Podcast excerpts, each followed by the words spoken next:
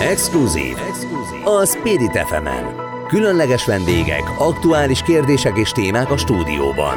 Közélet, politika és a nagyvilág történései. Minden, ami fontos, érdekes és érinthet minket. Exkluzív.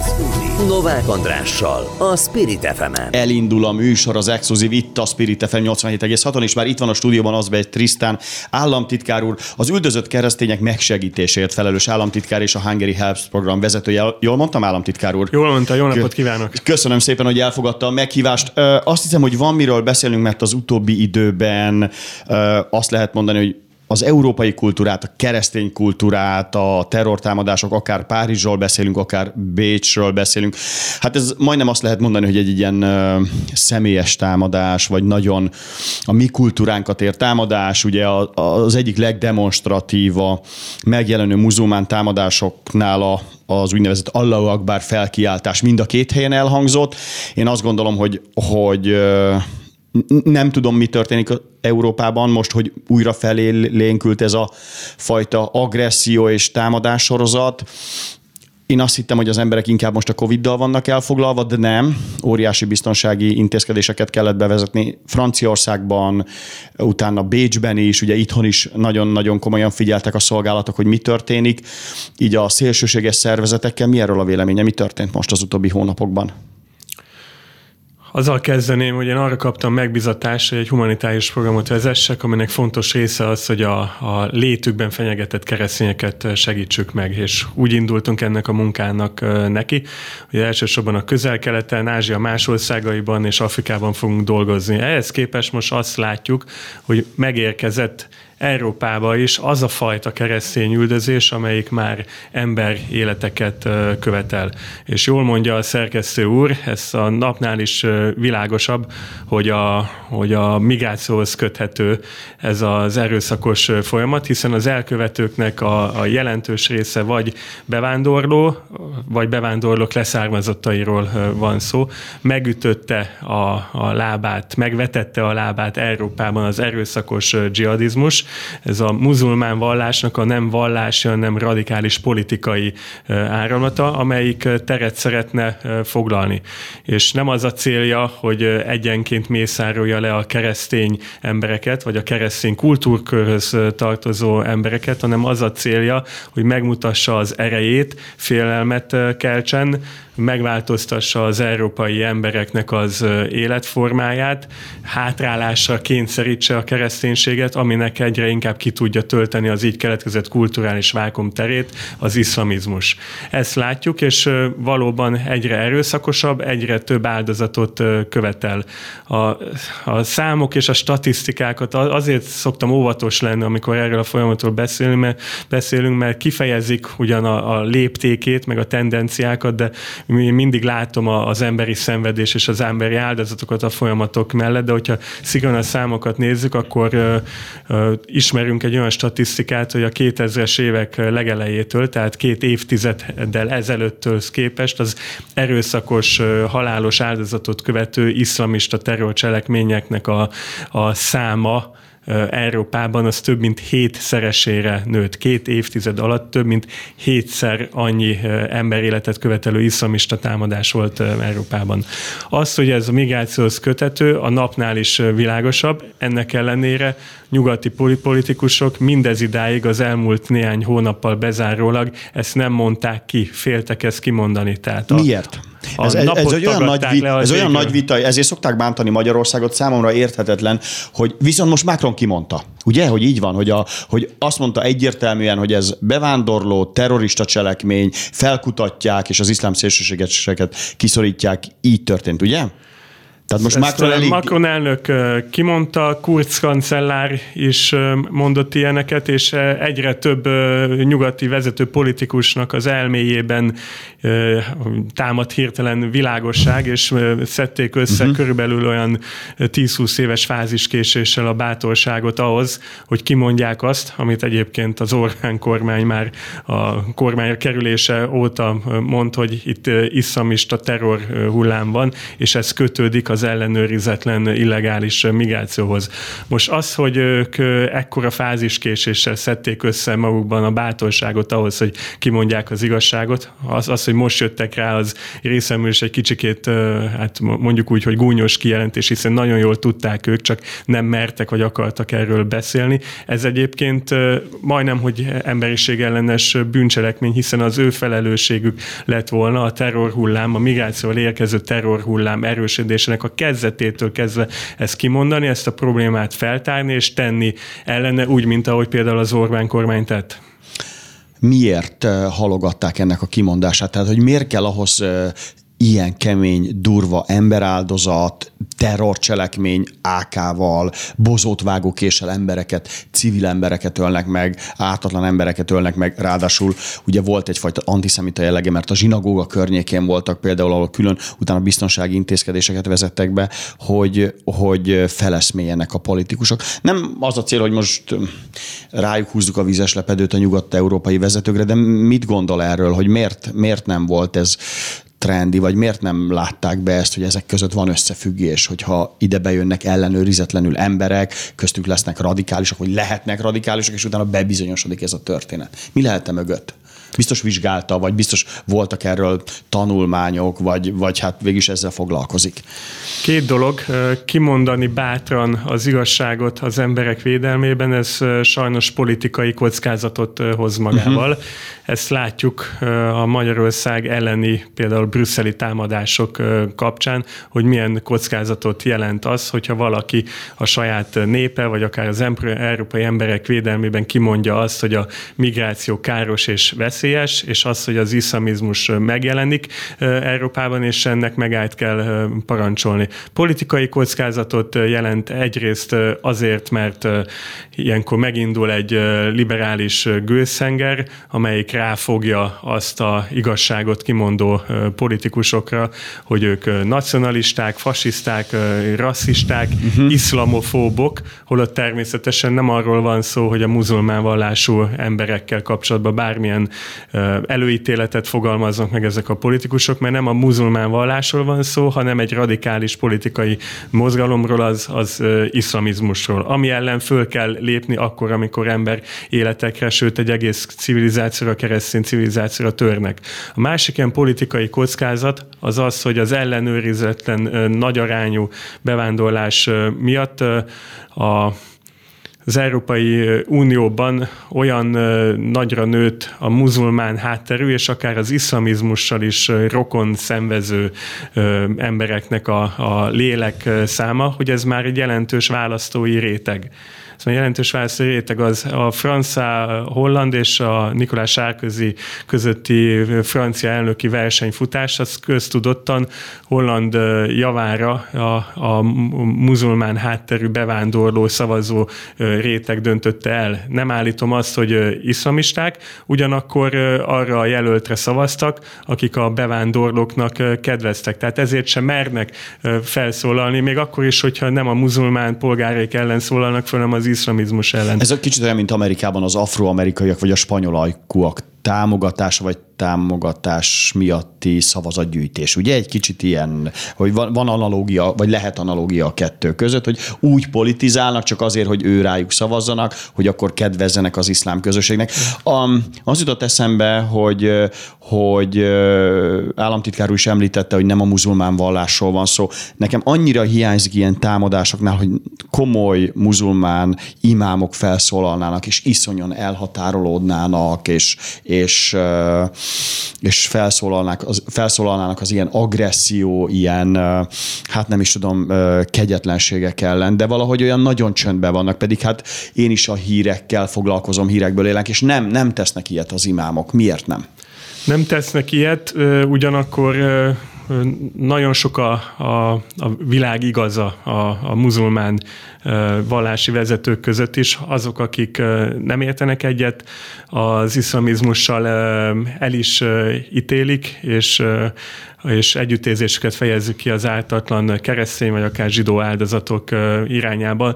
Én magam is ismerek egy ilyen embert, őt Imám Tahridinek, a béke imámjának hívják. Ő az, aki mer nyilvánosan elhatárolódni, sőt szembe menni az iszlamista tendenciákkal, és ennek az az eredménye, hogy több tucatnyi iszlamista szervezetnek van rajta a halál listáján.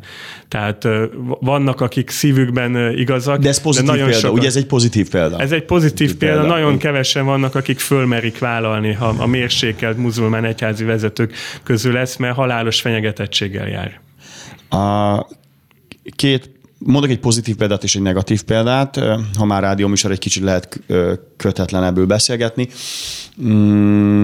Pozitív példa, hogy például az angol titkosszolgálatoknál van egy ilyen adat, amit nyilvánosságra is hoztak, hogy a, a szélsőségesekről szóló jelentések 70%-át azt maguk az imámok, vagy maga, magukból a muzulmán közösségekből érkezik. Tehát tulajdonképpen megpróbálják kivetni magukból. Ez a pozitív példa. A negatív példa, hogy amikor például Izraelben forgattam Ramallakban, és, és szélsőségesek hihetetlenül sok checkpointot támadtak meg, akkor Igaz, hogy szerdán érkeztünk, de mondták, hogy a nagy tüntetés, amikor, amikor, amikor gyújtogatni akarnak, amikor erőszakot akarnak, az pénteken lesz még hozzá a déli ima után, de azért a déli ima után, mert az imámok akkor hergelik fel a fiatalokat, hogy támadják meg az izraeli checkpointokat hogy ez ennyire köztudott és ennyire eh, természetes dolog, most ha, és most folytatnám a negatív példával, hogy ez ellen miért nem lehet tenni, miért nem lehet ez ellen fellépni például itt Európában. Magyarországon azt hiszem egy picit szerencsés helyzetben vagyunk, nem, mert hogy nincsen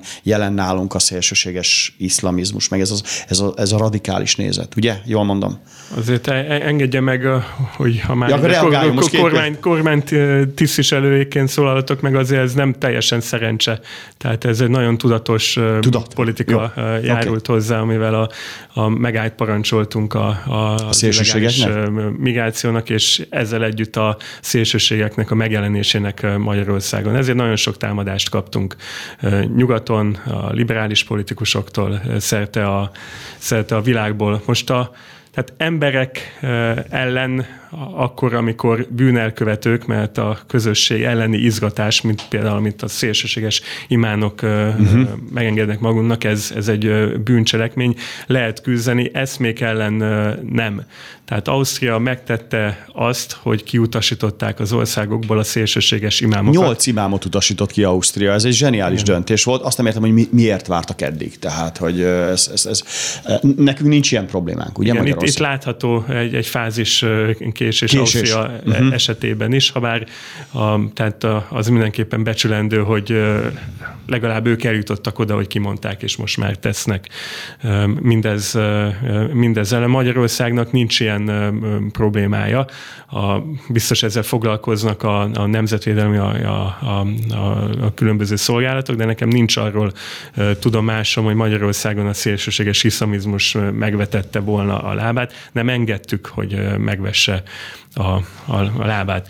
E, tehát ki lehet utasítani imámokat, ugyanakkor egy eszmét azt nem lehet kiutasítani, az ellen nehéz védekezni, hogyha már beengedtük a, a képviselőit. És itt arról szeretnék beszélni, hogy a, a ilyenkor záporozó támadásokat rögtön el szeretném hárítani azzal, hogy sose mondtuk azt, hogy minden migráns iszlamista a terrorista. Azt viszont egyébként nyugati biztonsági tanulmányok állítják, hogy a iszlamizmusra radikalizálható embereknek az aránya egy migrációs hullámba, az elmúlt időszak migrációs hullámába az ezrelékben fejezhető ki. És hogyha ezrelékben fejezhető ki, az azt jelenti, hogy például a, a migrációs hullámnak a csúcs idejében, amikor millió számra jöttek be az emberek, ez, ez egy több ezres tömeg. És azt látjuk, hogy például a párizsi Bataclan támadások időszakában, vagy esetében néhány tucat terrorista elég volt ahhoz, hogy több mint száz embert meggyilkoljanak a több ezres potenciális iszlamista lélekszám az egy iszonyatos halálos fenyegetés Európára nézve. És ez visszaigazolja egyébként az, hogy Nyugat-Európából az iszlám államhoz 5000 ember csatlakozott a, a jelentések szerint, és 1500 visszatért. Tehát, hogyha Franciaországban az elmúlt hetekben három terrorista több halálos áldozatot tudott szedni lefejezéssel, a nizzai templom támadással, és még egy, egy hát rá is lőttek és meggyilkoltak így egy papot, és ezzel rettegésre tudnak tartani egy egész országot, sőt Európának nyugati felét, akkor gondoljuk el azt, hogy több ezer iszlamista mit tud tenni Európában. Ez egy írtózatos nagy fenyegetés. Már most elkésett Európa az eszméléssel.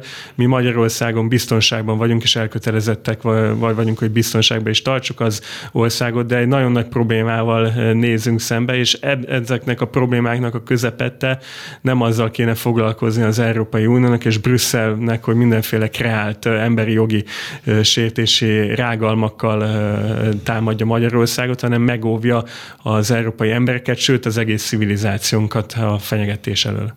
Államtitkár úr, még szeretnénk még másik témáról is beszélni, egy kicsit a programokról, amit terveznek itthon és külföldön.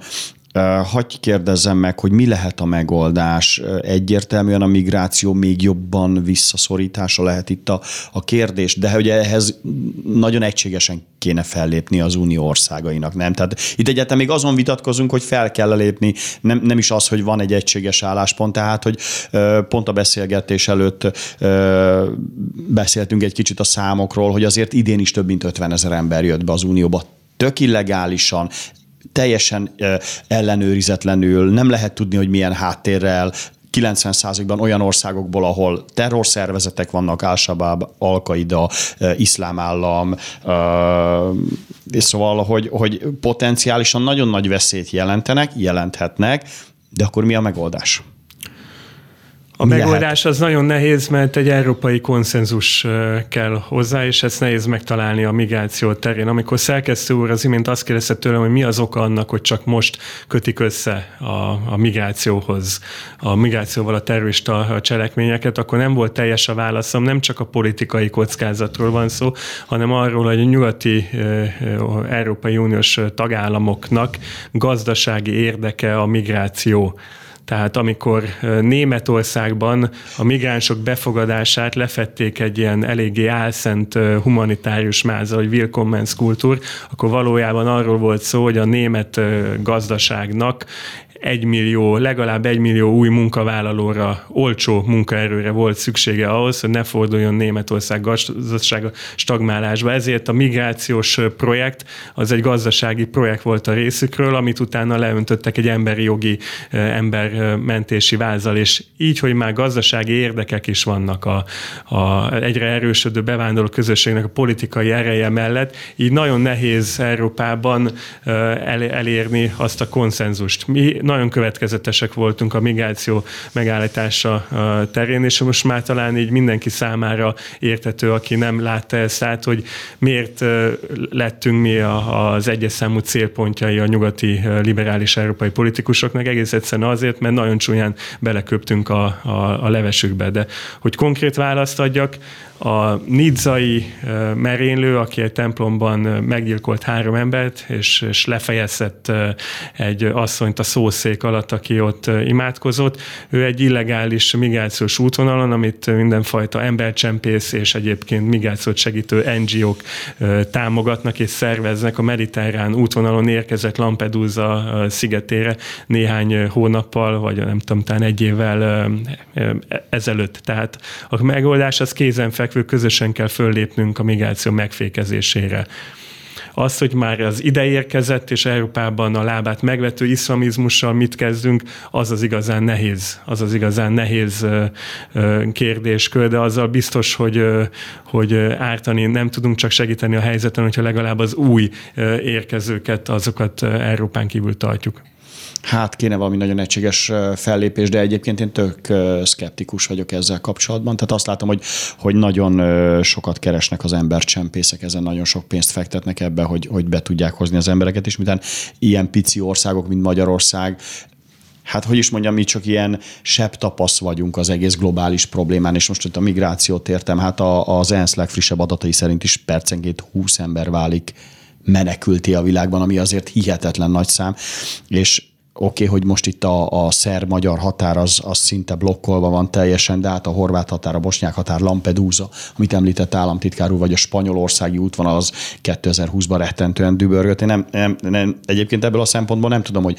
mi lett a megoldás a nagy gazdag, gazdag országoknak, tehát Svédországnak, Németországnak, Hollandiának, Franciaországnak kéne nagyon keményen beleállni. Én nagyon sajnálom, hogy kellenek ahhoz áldozatok, hogy ott egyáltalán Macron elnök elkezdjen gondolkodni azon, hogy, hogy mi történik egy ilyen terrortámadás kapcsán a migrációban. Kicsit váltsunk témát, mert rengeteg programot dolgoznak ki, gondolom most is arról gondolkodnak, illetve terveznek államtitkár úrék, hogy hol milyen programot indít indítanak majd, vagy már biztos van költségvetés is. Van költségvetése 2021-re? Van, igen.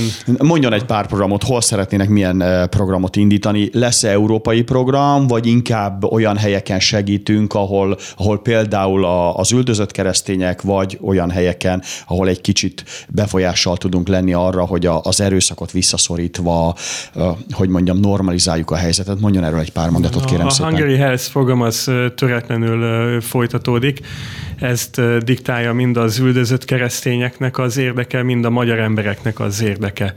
Az üldözött keresztények megsegítésére azért van szükség, mert az erőszakos keresztény üldözés az amellett, hogy most már megjelent Európába is, a, annak a sajnos klasszikus helyszínein, például Afrikában és közel-keleten, az nem csillapodik, hanem a koronavírus járvány alatt éppen, hogy erősödött és nőtt. Egy év alatt az üldözött keresztényeknek a lélekszáma az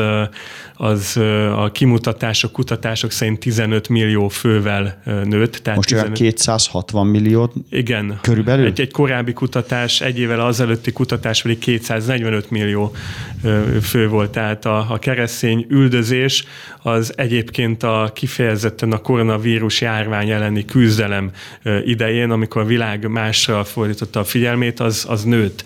Ezt Olyan országokban jelent igen. meg az erőszakos keresztény üldözés, ami eddig nem volt fönt ilyen szempontból a radarunkon, mert nem volt humanitárius helyszín. Például Mozambikban az iszlám állam külön afrikai provinciát alapított, és egy északi megyét, Capo El Delgado megyét gyakorlatilag elfoglalta, és százával gyilkolja a keresztényeket, és űzi el onnan az, az embereket. Más országokban azt tapasztalhatták, azt kellett megélniük a keresztényeknek, ahol kisebbségben éltek, hogy a koronavírus járvány miatti éhínség során ők nem kaptak élelmiszer segét, hanem csak a többségi uh-huh. jellemzően muzulmán vagy más vallású közösség kapott, ezért éhhaláról számoltak be, nekünk is jelezték ezt Nyugat-Afrikától egészen Közép-Ázsiáig. Az elmúlt hetekben több ilyen hát élelmiszer, életmentő élelmiszer segét indítottunk, egész pontosan hat, hat ilyen egyházhoz. Tehát ez erősödik, ezért kell folytatódni a Hungary Helps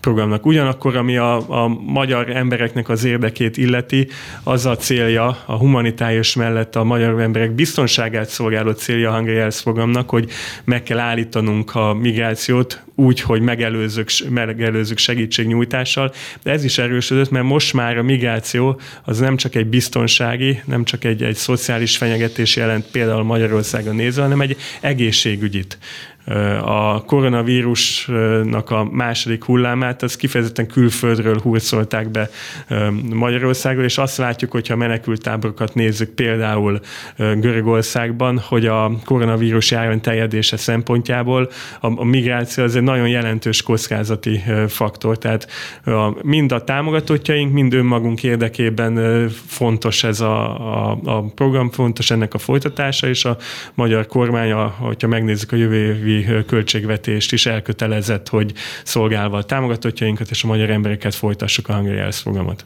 Szerintem ez egy jó végszó volt. Azbet Trisztán államtitkár, nagyon szépen köszönjük, hogy itt volt velünk. Várjuk vissza, én azt gondolom, hogy lesz miről beszélni, főleg a Covid utáni időszakban, amikor aztán tényleg talán egy kicsit nem csak küldeni lehet, hanem, hanem személyesen jelen lenni is ezeken a területeken. Biztos, hogy érdekes lesz, biztos, hogy lesz miről beszélni a migráció kapcsán, a magyar segítség kapcsán, és hát nagyon remélem, hogy nem lesz megint terrorcselekmény, ami miatt beszélgetünk, beszélgessünk inkább majd olyan dolgokról, amikor segíteni tud Magyarország. Nagyon szépen köszönöm, hogy itt volt velünk. Mindig öröm ide jönni, köszönöm. Exkluzív. A Spirit fm -en. Különleges vendégek, aktuális kérdések és témák a stúdióban. Közélet, politika és a nagyvilág történései. Minden, ami fontos, érdekes és érinthet minket. Exkluzív Novák Andrással, a Spirit fm -en. És folytatjuk az Exkluzív című műsort itt a Spirit FM 87,6-on, és már itt van a stúdióban második vendégünk, Besenyő János, nyugállományú ezredes, az Óbudai Óbudai Egyetem oktatója. Jó volt a bemutatás? Igen, köszönöm. Nyugat-Szahara szakértő, régió barátok vagyunk, és ezért tegeződni fogunk. Elnézést kérek, de de egy kicsit kötetlenebb a téma, bár nagyon-nagyon komoly dolgokról fogunk beszélni. Nyugat-Szaharában az elmúlt héten kiújultak a harcok, méghozzá a szaharábok és a marokkói hadsereg között. Amikor múltkor itt voltál velünk a stúdióban, akkor már beszéltünk a könyvedről, amit éppen Nyugat-Szaharáról írtál, egyébként itt vagy te vagy a címoldalon, egy valami töltény, vagy egy nagy, nem tudom mi, repesz mellett. A lényeg az, hogy, hogy lehetett, amikor elolvastam a könyvet, akkor előirányoztad azt, hogy itt egy szikra kell, és belobban, berobban ez a nagyon extrém szituáció. Hiába vannak ott békefenntartók, kéksap, kéksapkások, és egy kicsit hosszúra nyújtottam a felkonfot. Magyarok vannak kint, veszélyben vannak a magyarok? Van kint hét vagy hat békefenntartónk. Hogy látod? Jelenleg öt békefenntartónk van kint, és hát mivel fegyver nélküli szolgálatot látnak el, Elméletileg bármi megtörténhet, bár azt hozzá kell tennem, hogy a szemben álló felek eddig mindig garantálták a ENSZ katonák, illetve rendőrök immunitását. Remélhetőleg ez nem változik meg. Ellenben az elmúlt évtizedben, hogy a könyvben is írtam, a biztonsági környezet rendkívüli módon negatívan változott meg, ugyanis Mauritániában és a Maliban és a környező területeken a radikális és terrorszervezetek jelentősen megerősödtek. Ugye mivel ezek a békefenntartók fegyver nélküli szolgálatot teljesítenek, rendkívül jól célpontoknak tűnnek ezeknek a szervezetek számára, akár túlszulejteni őket, akár más terrorakcióba. Tehát ilyen szempontból, mivel eddig a két szemben álló fél biztosította az ő védelmüket, remélhetőleg ez továbbra is fönnáll. Tehát Hát remélhetőleg. Gondolom, ebben golyóálló mellény van rajtuk, lesz. sisak meg golyóálló mellény. Igen, ez, ami problématikus, hogy a szaharáviak jelezték az ENSZ-nek, hogy nem kívánják a tűzszünetet fenntartani. A nemzetközi jogszabályok szerint egy békeművelet akkor működhet, ha a szemben álló felek egyértelműen megegyeztek, és mind a kettő kéri uh-huh. az mhm. ENSZ jószolgálatát. Ebben az esetben itt most úgy tűnik, hogy ez nincs. Napról napra tárgyalnak, most már szinte mindenki a nemzetközi közösségből, aki számít, próbál próbál békét teremteni, közvetíteni a szemben álló felek között, ami abból robbant ki, ugye, hogy a marokkóiak a nemzetközi jog tiltása ellenére bevonultak a tűzszüneti zónába. Ők lőttek először, ha jól tudom. Igen. Marokkói hadsereg lőtt először. E, igen. E, És nem, nem arról van szó, hogy pisztolyból kilőttek két golyót, tehát ennél sokkal durvább történet. Igen, de igazából még nem láttam sérülteket, tehát uh-huh. egymásnak ellentmondó jelentések vannak, ami biztos, hogy lőttek hogy mennyit és hogy van-e sérült, szerintem nincs sérült, mert akkor már benne lennének a nemzetközi e, sajtóba, de egy biztos, ők arra hivatkozva, hogy az ENSZ védelméért, illetve az ENSZ-et zaklatja a poliszárió és a szaharávi tüntetők, vonult be a területre, hogy kipucolja onnan a tüntetőket. Na most az ENSZ nyilatkozott a CNN-nek és más sajtóorganámoknak, egyértelműen közölte, hogy sem a poliszárió, sem a szaharávi tüntetők neki semmilyen problémát nem okoztak, a békefenntartókat nem zaklatták. Tehát egy biztos. A poliszárió az a terület, az a, hogy is mondjam, ilyen Az a felszabadítási szervezet, szervezet, amely a szaharáviak egyik képviselőjeként van nyilvántartva, illetve sok helyen egyetlen képviselőjeként. Kicsit a hallgatók kedvéért, illetve a nézők kedvéért mondjuk el, hogy most tulajdonképpen ez Nyugat-Szaharáról beszélünk, de nagyon sok ország nem ismeri el, hogy ezt Nyugat-Szaharának hívják. Többek között ugye ennek a leghangosabb szószólója Marokkó, és Marokkó déli részéről beszélünk, egy olyan 300 ezer fős csoportról, vagy ott élő embercsoportról, akik nem akarnak Marokkóhoz tartozni, Marokkó pedig állítja, hogy ez a terület hozzájuk tartozik, ők a szaharábok, akik viszont támogatást kapnak a szomszédos Algériától. Úgy Jól foglaltam össze, egy kicsit Igen, segíts. annyi benne, segítség van, hogy ez a terület spanyol gyarmat volt 1975-ig. Igen. A Hágai Nemzetközi Bíróság döntése értelmében Marokkónak nincs jogosultsága a területet elfoglalni, megszámo, megszállni, mert az a területen nem tartozott Marokkóhoz, tehát sem történelmi, sem uh-huh. egyéb jogok nincsenek erre. Ennek ellenére Marokkó Mauritániával összefogva 75-ben megszállta a területet. Egy 16 évig tartott egy háború, Mauritánia föladta az elfoglalt területeket, amire Marokkó bevonult. A 80%-át a területeknek Marokkó elkerítette egy falrendszerrel, ahol 100, 140 ezer katonát állomásoztat, velük szemben durván 20 ezer felkelő van, akik a terület 20%-át tartjuk a kezükbe, és ahogy mondtad, őket Algéria támogatja, Marokkót pedig Franciaország elsősorban, de a nemzetközi közösség igen megosztott ebben a kérdésben. Lehet nyugat hívni egyébként, hogy látod, mint, ter- mint területet mindenképpen lehet, hisz minden nemzetközi... Mint földrajz kifejezés. Úgy van. Szahara nyugati része. Szaharai arab köztársaságnak nem nevezik, 80 valány ország ismerte el eddig összesen. 80. Uh-huh. Mhm. Igen, 80 fölött, de Marokkó ezt nem ismeri el. Most pont ott van a vita, hogy 30 éve működik lassan a misszió, és igazából a missziót azért hozták létre, hogy egy népszavazás hajtsanak végre, ahol az őslakosok eldönthetik, hogy független államba akarnak élni, tehát a saját államokba, vagy Marokkón belül autonómiába. Igazából ez a misszió a status quo fenntartásán kívül semmi érdemlegeset nem tett Ott voltál te is békefenntartó. Hány Igen. hónapot voltál? Hány napot? 13 hónapot. Több mint egy év kemény lehetett.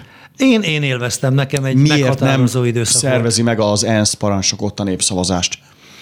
Uh, Ennyi, mert 30 a, éve.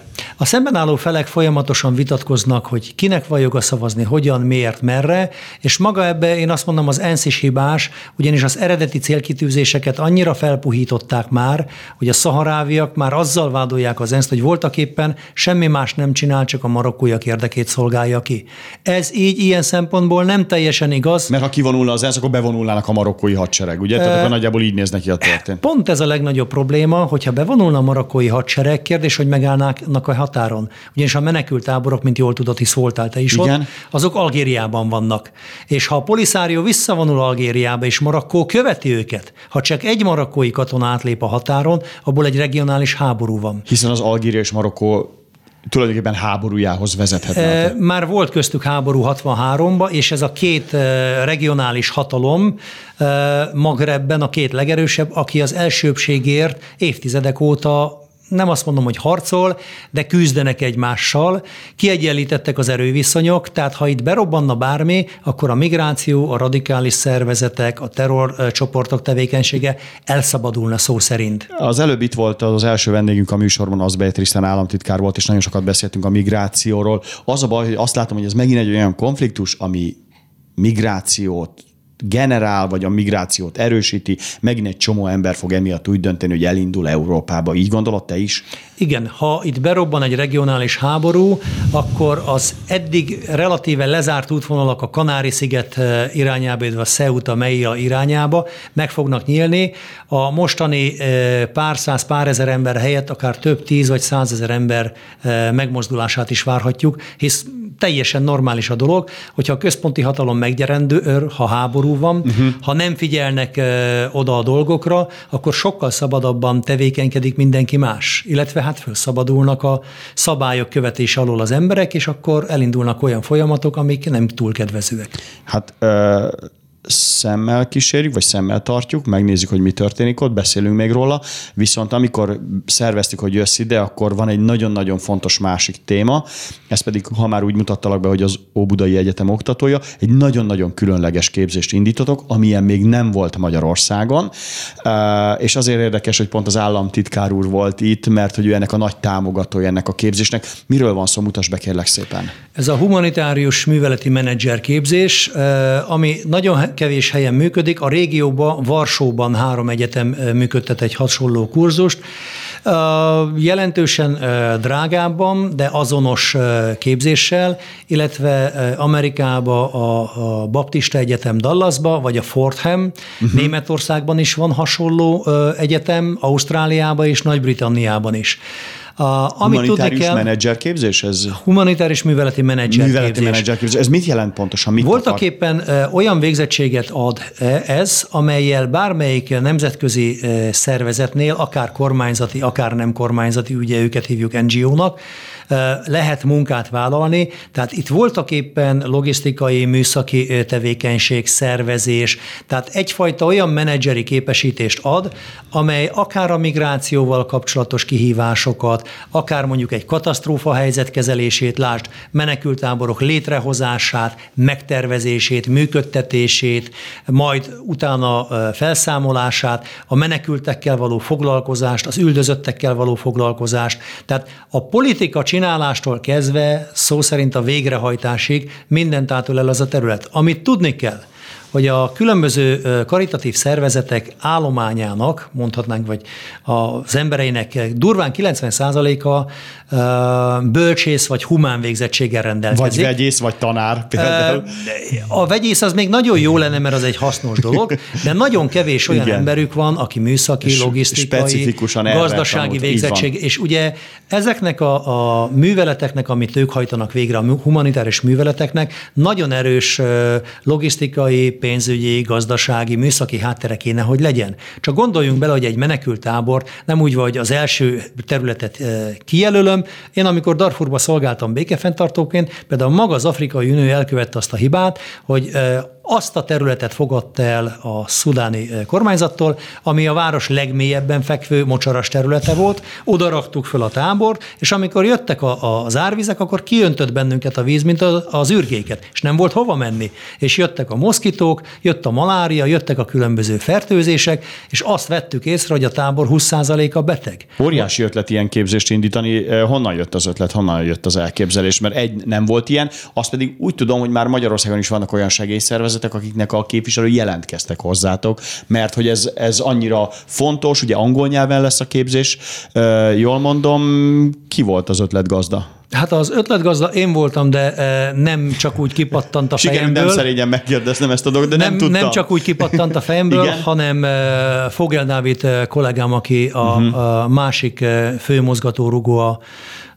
program összerakásába. Szintén hivatásos katona volt, ő katonai és polgári kapcsolatokkal foglalkozott, legutóbb Közép-Afrikába szolgált, és többször beszélgettünk már erről a kérdésről, hogy egy ilyen képzést érdemes lenne meghonosítani. Részben van rá nemzetközi igény, mert ugye most ezeket a hiányzó képességeket a legtöbb szervezet fizetésért, tehát fizetnek érte és nem keveset, cégekkel végezteti el. És mindegyik sokkal biztonságosabban tudná működtetni ezt a területet, ha hozzáértő embereik lennek. Ha csak azért, hogy ellenőrizzék a civil cégek munkájának végrehajtását, illetve annak minőségét, vagy pedig maguk lennének képesek. Magyarországon van egy ilyen szervezet, aki ezt képes megcsinálni, ez jelenleg a Baptista Szeretett Szolgálat, amelynek az elnöke a Szilágyi Béla és a helyettese is elvégezték mind a Fordhamnak, mind a Baptista Egyetemnek az ilyen irányú képzését. Dallasban, Amerikában. Igen, igen. Illetve Fordham Egyetemen is, és ők voltak, akiket szintén megkerestünk, és csatlakoztak a programhoz, hátterükkel, tudásukkal, tapasztalatukkal, de ugyanúgy a Vörös Keresztel most fogjuk aláírni a megállapodást, és a Máltai Szeretett Szolgálattal is folynak az egyeztetések a képzéssel kapcsolatosan. Egy Egyébként... percünk maradt, hagyd kérdezzek bele, milyen tantárgyak, lehet tantárgyaknak hívni? Vagy témakörök vannak, amit csak egy párba mutas bele, hogy Nemzetközi miket... jog, táborok üzemeltetése, működtetése, tárgyalástechnika, konfliktusmenedzsment, víztisztítás, műszaki tevékenységek, táborok működtetése, üzemeltetése, más főzőpont, vízvételi hely. Ez gyakorlati képzés is jelent egyébként?